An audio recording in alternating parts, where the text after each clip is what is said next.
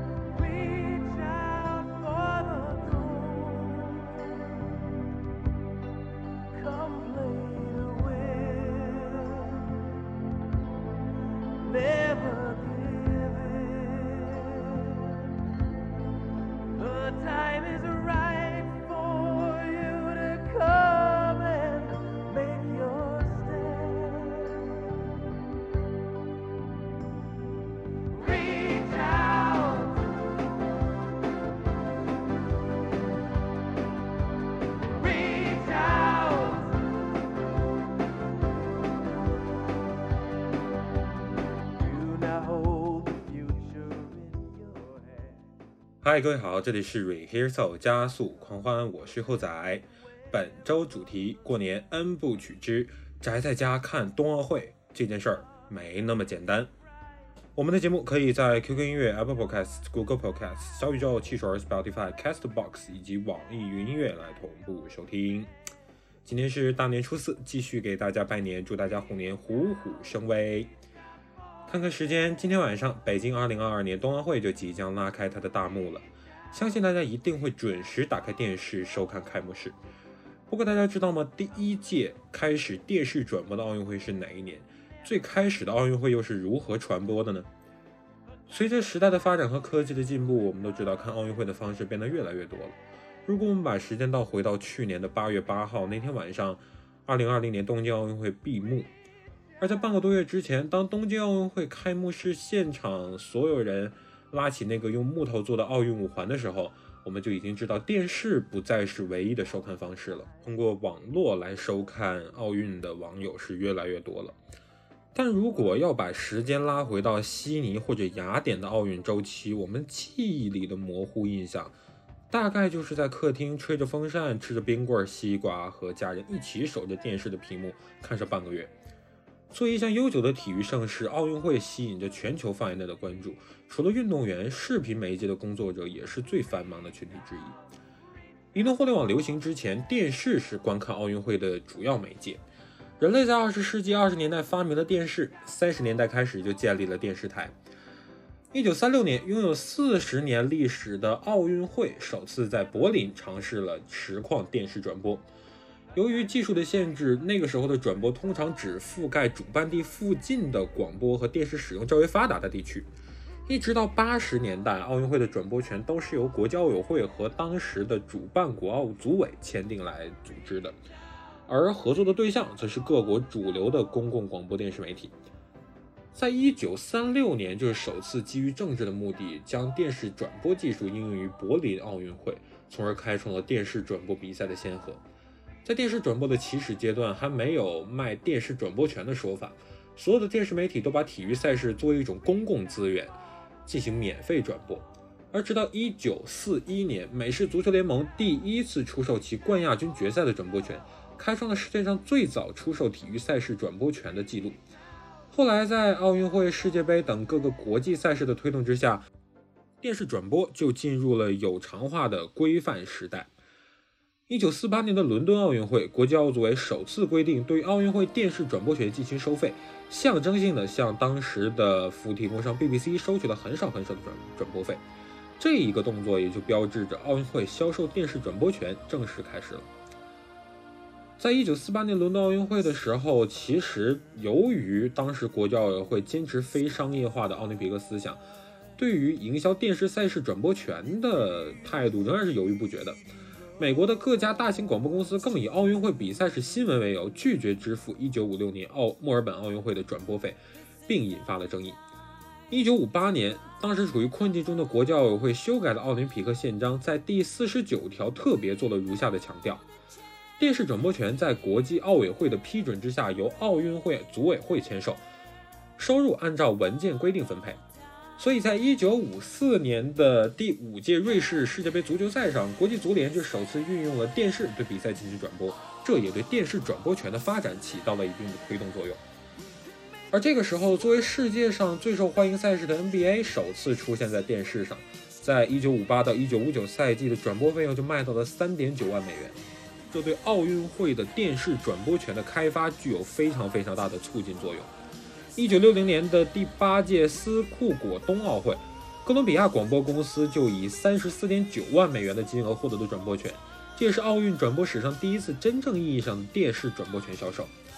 而当年奥组委又以一百万美元的价格把罗马夏季奥运会的转播权转让给了奥哥伦比亚的广播公司，夏季奥运会电视有偿转播也正式问世，电视有偿转播体育赛事终于走上了正规化的发展轨道。在奥运会这一国际盛事的大力带动下，电视转播权的有偿转让进入到了新阶段，各国际单项联合会、各国家体育组织纷纷踊跃开发赛事电视转播权，大大的改善了各体育组织的财政状况。一九六四年的东京奥运会第一次通过卫星向全球进行实况转播，一九六八年的墨西哥奥运会上首次进行了彩色电视的现场直播和慢动作的电影技术，一九七六年的蒙特利尔奥运会电视转播费猛增，高达三千两百万美元。一九八四年的洛杉矶奥运会，当时的奥委会主席萨马兰奇启动了奥运会的商业化改革，开始出售电视转播权。在尤伯罗斯的大胆改革下，采取提高电视转播金额的战略，加大竞争力度，结果 A B C 广播公司以 二点二五亿美元的破天荒高价夺得了当年的电视转播权，而此次奥组委共获得的转播费 二点八七亿美元。洛杉矶奥运会也成为了奥运会历史上的一块里程碑，从此结束了举办奥运会就是赔本赚吆喝的尴尬局面。七十年代初期，美国的 N B A 组织的职业联赛还是一个负债累累、几近倒闭的体育组织，在紧要关头 N B A 董事会选出了著名律师大卫·斯坦恩出任总裁。在当时时任的 N B A 总裁斯坦恩的大力推动下，终于使 N B A 进入到一个极其崭新的时代。到八零年代 ，N B A 各队中电视转播权的费用收入已经占其总收入的 百分之三十 到 百分之五十。在奥运会、世界杯、N B A 篮球赛等国际几大赛事的大力推动之下，电视直播权得到了最大化的开发，转播费也是成倍的上升。一九八八年的汉城奥运会上，奥组委仅电视版权费用就突破了四亿美元，是一九八零年莫斯科奥运会的四倍。在奥组委的收入当中，电视转播费成为了主要的经济支柱。两千年悉尼奥运会也成为了历届奥运会以来运用电视营销收益最大化的体育赛事，仅电视转播费就达到了 十三点一八亿美元。二零零一年，国际奥委会设立了官方主转播商 O B S Olympic Broadcasting Service， 通过 O B S 来销售电视转播权的传统也成功沿袭至今。二零零八年的北京奥运会，电视转播权费用更是达到了 十六点九七亿美元。随着奥运会的成功营销，电视转播费的不断攀升之际，另一项极其为广泛传播的国际赛事足球世界杯转播权也随之得到发展。自一九五四年首次电视转播以来，经过一段缓慢的发展之后，在上个世纪九十年代，世界杯的转播权开始走上了快速发展阶段。一九八七年，瑞士 I S L 公司以 三点四亿美元的价格买进了九零年、九四年、九八年三届的电视杯转播权。对于电视转播权的发展，部分专家认为转播权开发有点过度了，同时转播费的这个高昂的金额也让赛事主办方大大受限于电视传媒。总之，经过了七十多年的发展，国际上大型体育赛事电视转播权的经营开发逐渐由萌芽走向了繁荣，由幼稚走向了成熟。电视转播权市场体系足以得以规范和完善，而营销赛事电视转播权也为体育事业发展提供了坚实的经济基础。尽管目前国际上仍然有很多的电视转播权的发展遭遇到一些困难和挑战，但我们仍然可以预料，二十一世纪随着付费电视在欧洲甚至是全世界的进一步普及，各国对电视转播权竞争的逐步放开，以及奥林匹克精神的深入人心，电视转播与现代体育发展的双向驱动将会越来越明显。随着电视的发展普及和转播机制的成熟，奥运会逐渐也打开了全球电视转播的大门，真正走向了大众，也成为了奥委会、媒体、广告商等合力打造的商业盛事。面对这个全球知名度最高的体育 I P 之一，各个国家和地区的广电巨头、主流媒体自然是不会放过争夺转播权的机会。如今呢，奥运转播商一般以公开招标的方式获得，被授权的媒体享受区域内独家转播权，可以再进行二次分销。在我国，根据相关政策，奥运会的转播权就属于中央广播电视总台，而其他媒体平台的版权均来自于央视分销。这是源于广电总局在二零一六年颁布的一项通知，依据关于改进体育比赛广播电视报道和转播工作的通知，重大的国际体育比赛，比如奥运会、亚运会、世界杯，包括预选赛，在我国大陆境内的电视转播权统一由中央电视台，也就是现在的中央广播电视总台 C M G China Media Group 负责谈判和购买。换而言之，国内的互联网平台如果想获得东京奥运会的转播权，就需要和负责版权管理、对外授权的央视总经理室进行签署协议。就像二零二一年的东京奥运会为例，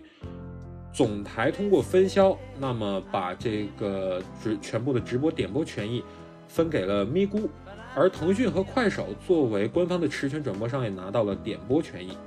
在竞争一向非常激烈的美国，则由老传统大户 N B C 拿下了电视转播权。二零二零年的东京奥运会由于是空场举办，远程观看通过那块屏幕就成了人们与奥运会之间最主要的连接方式。不过虽然央视的收视表现还不错，但这似乎并没有给全球电视媒体都带去预想中的大波关注。来看看收视率，先来看看美国。拥有转播权的 N B C 旗下包括 N B C Olympics 点 com 和 N B C Sports App 在内的各个互联网平台开幕式的观看人数达到了一千六百七十万，这个数字是自一九八八年汉城奥运会两千两百七十万名电视观众收看的次数以来最低的观众数。欧洲一部分地区的收视率也在下降。根据受众测量公司 mediamarcher 的数据，在奥运会前三天有近七十七万观众收看了法国三大公共电视频道之一的比赛，比二零一六年里约奥运会同期下降了 百分之十七点四， 比二零一二年伦敦奥运会更是下降了 百分之七十四。在有时差和地理优势的东亚，奥运会的关注度似乎相对高了不少。在东道主日本 N H K 综合频道开幕式的平均收视率在东京所在的关东地区达到了 百分之五十六点四， 而国内 C C T V 五 体育频道开幕式当天的收视份额较前一天也提升了 百分之二百三。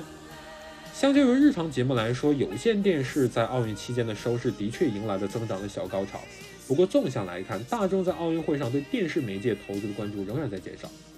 一九六四年东京奥运会开幕式在东京的收视率为 百分之六十一点二， 是远远高于六十年之后的当下的。而更值得关注的是，和传统电视的收视相比，奥运会对于流媒体平台的数据增长加成似乎更大。就像奥运会为 N B C 旗下的电视网络和流媒体平台带去了热度，也被其视为去年推出的流媒体服务 Peacock 用户数量增长的主要推动力。同样的，在国内的总台新媒体平台央视频的各项数据也创下了新高。根据之前的数据显示，开赛一周，央视频付费会员数量突破了百万，而在二零二一年的七月二十七号，累计激活用户突破一个亿，单日视频总观看量突破了两亿人次。我们可以预见的一点就是，在流媒体成为全球视频类媒体发展的一个增长极，而目前各类体育赛事颁奖礼当中的传统电视直播整体收视率出现了非常明显的下滑。根据尼尔森的数据显示，二零二一年在 C B S 播出的超级碗以及 A B C 直播的奥斯卡颁奖典礼收视率都创历史新低。根据蒙茅斯大学的调查，只有 百分之十六 的美国人对于东京奥运会非常感兴趣。冷热之间是电视媒介影响力的变化，是受众观看习惯和喜好的转移，也是更多元媒体选择更分众的世界下，人们对一个历史悠久的全球性媒介仪式参与态度的转变。不过，虽然守在电视机前的观众变少了，但更多的观看方式和体验依然和电视媒介息息相关。一方面，在赛事转播权上，综合考虑转播经验、媒体影响力和经济实力等因素，传统的公共电视广播媒体仍然处在优势的地位，而其他平台上的观看和讨论也需要获得这些转播权的媒体支持。另一方面，出于长期发展的考量，电视媒体也在主动拥抱和投入流媒体业务，或者是分销版权、同其他网络平台合作等等。主动的变革带去的收益，即便不是在大屏电视里看，也依然是对电视媒体平台的间接支持。当然，收视率仍然是广告销售的重要保障。此前 N B C 的 C E O 称，东京奥运会可能将是利润最高的一届，但就目前来看，实际播出效果可能和其预期存在差距，平台也可能需要对广告客户进行赔偿。归根结底，电视依然是奥运会赛事中的重要媒体力量，但也的确面临着不小的挑战。随着付费流媒体的服务兴起，更多平台参与到了赛事转播权的竞争当中，传统电视的优势地位也受到了威胁。东京奥运会在欧洲的转播权由美国广播传媒公司 Discovery 以 九点二亿英镑买下，有多年赛事转播传统的 B B C 只能跟其合作进行有限赛事和时长的直播，这也引发了观众不满。在英国男子双人十米他在夺冠的时候 ，B B C 就没能直播该项目。各个媒体对于数字化的专注和投入都表明，流媒体不再是传统广播电视在移动端的补充，而已经发展为不可忽视的媒介力量。不过，相较于从前在电视上看直播 ，Discovery 等转播商的服务更多需要付费观看。渠道的变化、成本的增加，加上本身的热情不高，都可能成为观众对于奥运电视直播冷漠的原因。从媒介发展的角度来看，现在有更多元的奥运观看体验是新旧媒介合作、竞争以及共同发展当中的产物。回顾在屏幕上看奥运的历史，从 O B S 提供转播信号到传统电视独揽版权，再到电视变革、新媒体分发，媒体平台逐渐分流又彼此连接，共同构成了奥运会观看仪式背后复杂的媒体肌理。作为全球和普世性的赛事，人类共享的文化符号，从有线电视到视频网站、流媒体点播，从固定大屏到多个小屏，从比赛本身到社交网络中的发散讨论，奥运会传播的变化也照应了媒介的变化。历史上，奥运会的传播始终与电视媒体紧紧绑定。一九六三年，为了能实况转播即将到来的奥运会，美国发射的第一颗同步通信卫星。一年后的东京奥运会正式开始全球的电视转播，电视也成为传播这项盛事的最主要媒介。中国电视于一九五八年开播，但是由于一九五八年之后的二十一年间，我国中断了和国际奥运会的关系，因此中国电视真正意义上报道奥运会是从一九八零年的冬季奥运会开始的。不过，由于冬季奥运会的影响不大，我国当时参加比赛的运动员水平也不高，中央电视台的报道实力在那个时候也不足，所以报道产生的影响并不是很大。而一九八四年奥运会是我国在恢复国际奥运会的合法席位之后第一次参加的夏季奥运会，中央电视台第一次派出五人电视报道组，成功转播了开幕式、闭幕式、体操、游泳、跳水、举重、击剑、手球、篮球、排球、足球、柔道等精彩的比赛。一九八四年的洛杉矶奥运会是中国电视观众第一次通过国际通信卫星看到的奥运会实况。中央电视台直播比赛实况十场，播出奥运专题三十集，共一小时；新闻五十三条，短评三条，共计播出七十小时。不过，当时中央电视台和新西兰以及香港电视台合用一间机房，空间狭小，工作常常要打时间差。参与一九八四年奥运会转播的岑传礼这样回忆。那次中央电视台是和美国新闻署合作，由对方支援一部摄像机及其人员，我负责采访节目。后来这条标题名为“徐海峰勇夺奥运会第一枚金牌，实现我国奥运会第一枚金牌零的突破”的新闻，在一九八四年全国好新闻评选当中荣获一等奖。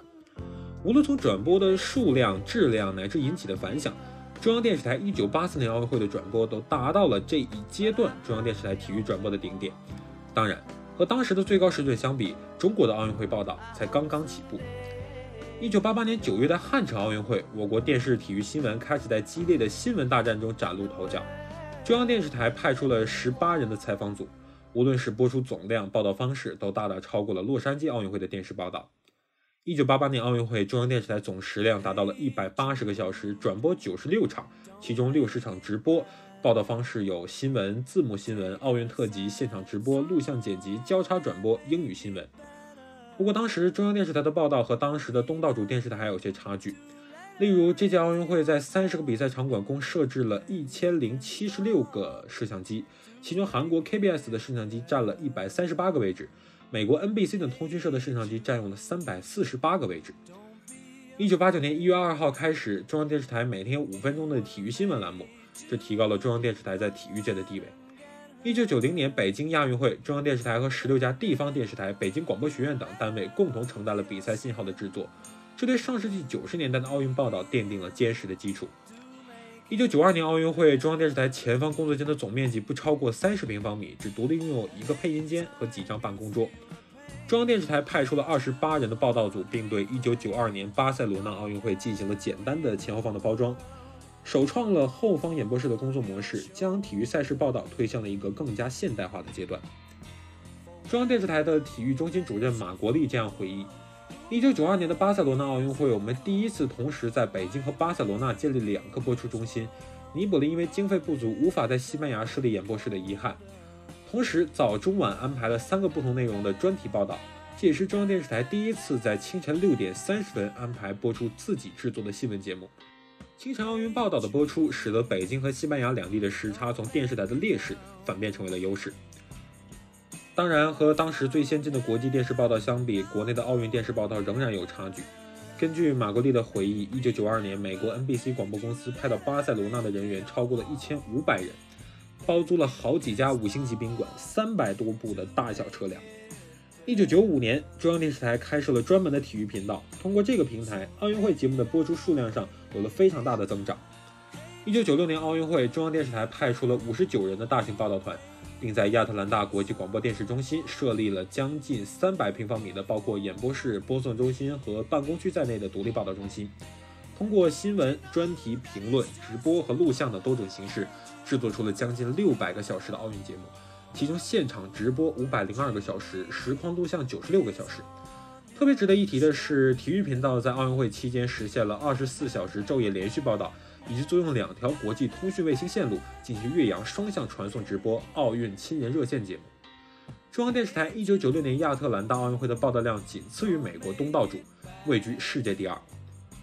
同样在这届奥运会上，地方电视台走出国门，到第一线进行奥运会的报道。北京、广东、辽宁和上海东方四台联合，首次正式以奥运记者的身份组成奥运采访报道团。四家地方电视台每天制作两档奥运新闻和一档圣火九六来自亚特兰大的报道专题节目，在境外报道现场将节目信号通过国际通信卫星直接传送到国内十八家省级电视台同时播出。中央电视台在两千年的悉尼奥运会上派出了一百二十六人的报道队伍，工作空间有三百平米，节目也做到了同步报道，并围绕中国队可能拿金牌的项目向体育大片方向靠拢。如果说在两千年悉尼奥运会之前，中央电视台对于奥运赛事的报道重结果轻细节，重奖牌轻人物，而两千年悉尼奥运会的报道之后，中国的奥运转播出现了赛事转播向戏剧化、娱乐化的发展。这种倾向渗透在专题节目的设置、赛事的解说，甚至是镜头的组接上。在具体报道上，中央电视台的报道综合运用悉尼 I B C 主演播室和悉尼港实景演播室，赛场单边注入点以及北京台内的大演播室，充分利用了现场报道、背景资料、演播室评述和比赛实况等多种手段，延长新闻点，扩大新闻量。中央电视台还在中国主要的夺金项目上设置单边注入点，弥补了一九九六年的遗憾。地方电视台继续积极参与奥运会的报道，如东方电视台的体育部两千年奥运会就派出了七名记者。不过其他国家的奥运会转播也在进步，例如两千年 N B C 就派出了二十多个主持人，其中有十四个奥运冠军。当然也有资料表明，两千年美国人看奥运会 N B C 所有的节目都是录播，不是直播。当然了，这里面主要是时差的原因，因为不只是美国人，像我们其实也不会大半夜爬起来看奥运会。两千零四年奥运会，中国电视人最大的成就就是央视为乒乓球、羽毛球、现代五项三个大项提供公用信号。中央电视台体育频道的信号制作开始向国际化、标准化看齐。中央电视台完成了雅典奥运会乒乓球、羽毛球、现代五项的电视信号制作任务，其中六十九场为羽毛球赛，累计七十八个小时，六十六场为乒乓球赛，累计六十八个小时，两天共二十个小时的现代五项累计完成了一百六十六个小时的制作任务。两千零四年央视的雅典奥运会前方报道队伍共一百六十人，其中六十人是制作人员，四百平方米的工作间后方报道队伍有五百人，在奥运村租用了具有双向直播功能的演播室，在开闭幕式的主会场以及田径、体操、跳水、举重、乒乓球等赛场租用带摄像机的评论席，在体操、跳水、射击、举重、乒乓球、羽毛球、排球、篮球等赛场租用直播摄像机位。在雅典 I B C 搭建出了两套制作播出系统，在后方搭建了四套播出平台，分别是 C C T V 一、C C T V 二、C C T V 五 以及 C C T V 付费频道，使用包括三十五、五十、一百、一百二、六百平米的五个演播室。从八月十三号到三十号，央视奥运节目的播出总量达到了一千四百七十四个小时零二十八分钟，是两千年悉尼奥运会报道总量的两倍之多。很长一段时间之内，奥运会和电视之间更像是共生的联盟关系，对于奥运来说，电视是非常重要的传播媒介，实时传递图像和声音，把运动员的成功和失败、赛场的高光瞬间带进了千家万户，塑造了独特的集体记忆。而对电视来说，奥运这样的全球盛事也是其在大众媒体时代巩固地位、发展变革的巨大助力。电视与奥运的合作关系延续至今，即便是在媒介渠道丰富、观看喜好多元的当下，对奥运会、世界杯等大型媒介仪式而言，在场和共享的观看仍然是重要的考量，电视大屏依然有难以替代的聚拢意义。同时，在对于不断取得突破发展的电视媒体来说，奥运会也是展示新技术的好机会。二零零八年北京奥运会就是历史上第一届全 十六比九 一零八零 P 高清信号制作的奥运会电视直播，而二零二一年举办的二零二零东京奥运会则是历史上第一届全 四K H D R 以及部分 八K 标准的奥运盛会。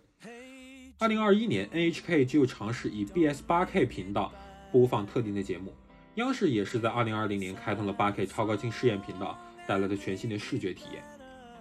互联网时代的到来让电视媒介不再有压倒性的影响力，在移动视频领域，从流媒体到短视频都给奥运会这类盛大的媒介事件注入了新的生命力。流媒体平台的加入让电视机不再是唯一能观看直播比赛的渠道。二零一六年的奥运会，央视独播，网络平台分享点播权。二零一八年的世界杯直播点播权，央视就把它们分销给了咪咕和优酷。二零二一年，央视也把奥运全量全场次的直播权益分销给咪咕，并且在自己的融媒体平台央视频全程直播，而腾讯也是拿到了持权转播资格。从传播逻辑上来看，在线网络视频就和电视一样，依然是由平台向用户提供内容，但渠道由大屏转到了移动端，流媒体也持续补充了新的观看体验。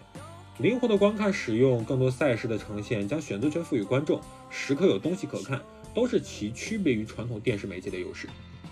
除了在线长视频的参与，二零二零年的东京奥运会也少不了在过去的奥运周期中迅速发展的短视频媒介的参与。在二零二一年五月，快手就获得了东京奥运会与二零二二年北京冬奥会的视频点播及短视频权利。与其他媒介形态相比，短视频在精炼表达、用户互动以及活动策划上有其独特的优势。而作为当下主流的视频消费渠道之一，短视频也能给稍显疲软的传统体育赛事带去新的传播效果和活跃度。当然，多平台的观看选择有时带给观众的也可能是困扰。例如在美国 ，N B C 今年就通过两家广播网络、六家有线网络和多个数字平台播放奥运，这反而也可能让观众更难找到想看的内容。总的来看，互联网视频平台当中矩阵轮播、互动社交加上自制的衍生节目，还有新技术的加持，都已经是目前非常常见的体验。和传统电视相比，移动小屏提供了新的聚拢观看体验，也丰富了奥运会的媒介观看叙事。社交媒体则是另一条广阔的观看路线。二零一二年的伦敦奥运会被视为首届社交媒体奥运会，在那个时候，新旧传媒共同竞争，在奥运会的开幕式上更是也出现了社交媒体的参与。在那个时候 Twitter、Facebook 还是有国内的微博都已经成为网友尤其是年轻一代的活跃地。到今天，社交媒体仍然是大家参与奥运讨论和观看的重要场域。二零一六年开始， Twitter 就陆续转播了 N F L、英超和温网，而 Facebook 也把不少体育明星签约为其制作视频。里约奥运会上，拥有转播权的电视媒体就免费把部分比赛画面提供给 Snapchat， 让其做一些更容易在年轻人群和社交媒体上引发关注的传播。时效强、多线条、碎片化和高互动的社交媒体，将观看奥运的议程最大程度地展开了。从开幕式、金牌数到赛场内外，再到观众、裁判、志愿者、运动员，每一个表情、一句话都可能成为社交网络讨论的热点。即便是对体育没有太多兴趣的人，也能不同程度地被牵引注意力。就像二零二一年的东京奥运会上夺得东京奥运中国首金的杨倩，她的可爱的指甲以及发卡就引起了网友们的讨论，而举重冠军吕小军更是因为被网友们戏称为美人儿，而也引发了一定量的网络讨论。社交媒体是用户的主场，在这儿观众不再依赖视频平台的既定编辑，而是按照自己想要的方式设定议程，消费赛事的边边角角。不同的社交媒体从不同的角度提供多元的体验。根据 D T 财经对二零二一年七月二十七号奥运会数据的分析，快手负责传递信息，虎扑分析比赛，抖音关注赛场的微观层面，知乎在比赛基础上展开延伸，小红书和 B 站在一旁凑现在的热闹，回顾过去的高光，微博则给所有人不同视角。而在国内的社交媒体上，吴京的中国表情包走红，网友对于明星运动员的考古、各种动人励志的故事挖掘等等，都构成了网络空间中独特有趣的观看现象，也开拓了电视时代无法到达的边界。以 U G C 为主的社交媒体更擅长抓住观众的兴趣点，不过其信息繁杂、同质、真假难辨、讨论易失焦、过度娱乐化等特点，也同样影响了对于奥运的观看。当越来越多人更依靠社交媒体和短视频获取奥运信息，电视时代从头到尾完整观赛的情感体验也不再普遍。相对来说，以电视为代表的传统媒体依然更为权威和可靠。当然，社交媒体至少找到了比赛之外的丰富叙事，这也已经成为奥运会观看过程中不可或缺的部分。最后，不妨让我们再回到观看的时代。电视时代，奥运是家人朋友围坐在一起，守着特定时间，拿着零食、西瓜、冰棍儿，在电视屏幕之前观看，互动感想。互联网时代更常见的是一个人、一群人在大小屏幕之前看，间歇用手机刷短视频进行话题讨论和社交分享。休息时如果意犹未尽，再去刷各种资讯。在场景变迁中，电视屏幕似乎远去了，但又并未完全离场。回过头来，就像二零二一年东京奥运会开幕式上为人津津乐道的超级变变变，本身是东京最经典的电视节目之一，这种移植和衍生说明奥运的呈现与观看始终深受电视媒介的影响。这场来之不易、即将拉开大幕的体育盛事，已经是当下难得的媒介盛宴。我想，不管奥运会怎么变，电视转播的方式怎么变，这种全球所有的人聚在一起，以同一个时间、同一块屏幕去观看精彩的奥运盛会，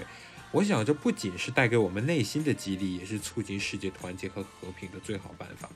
当然，它现在在转播的过程中仍然可以看出来科技的进步、时代的发展，不过最终的内核就像今年北京冬奥会的主题一样，一起向未来，那就是团结。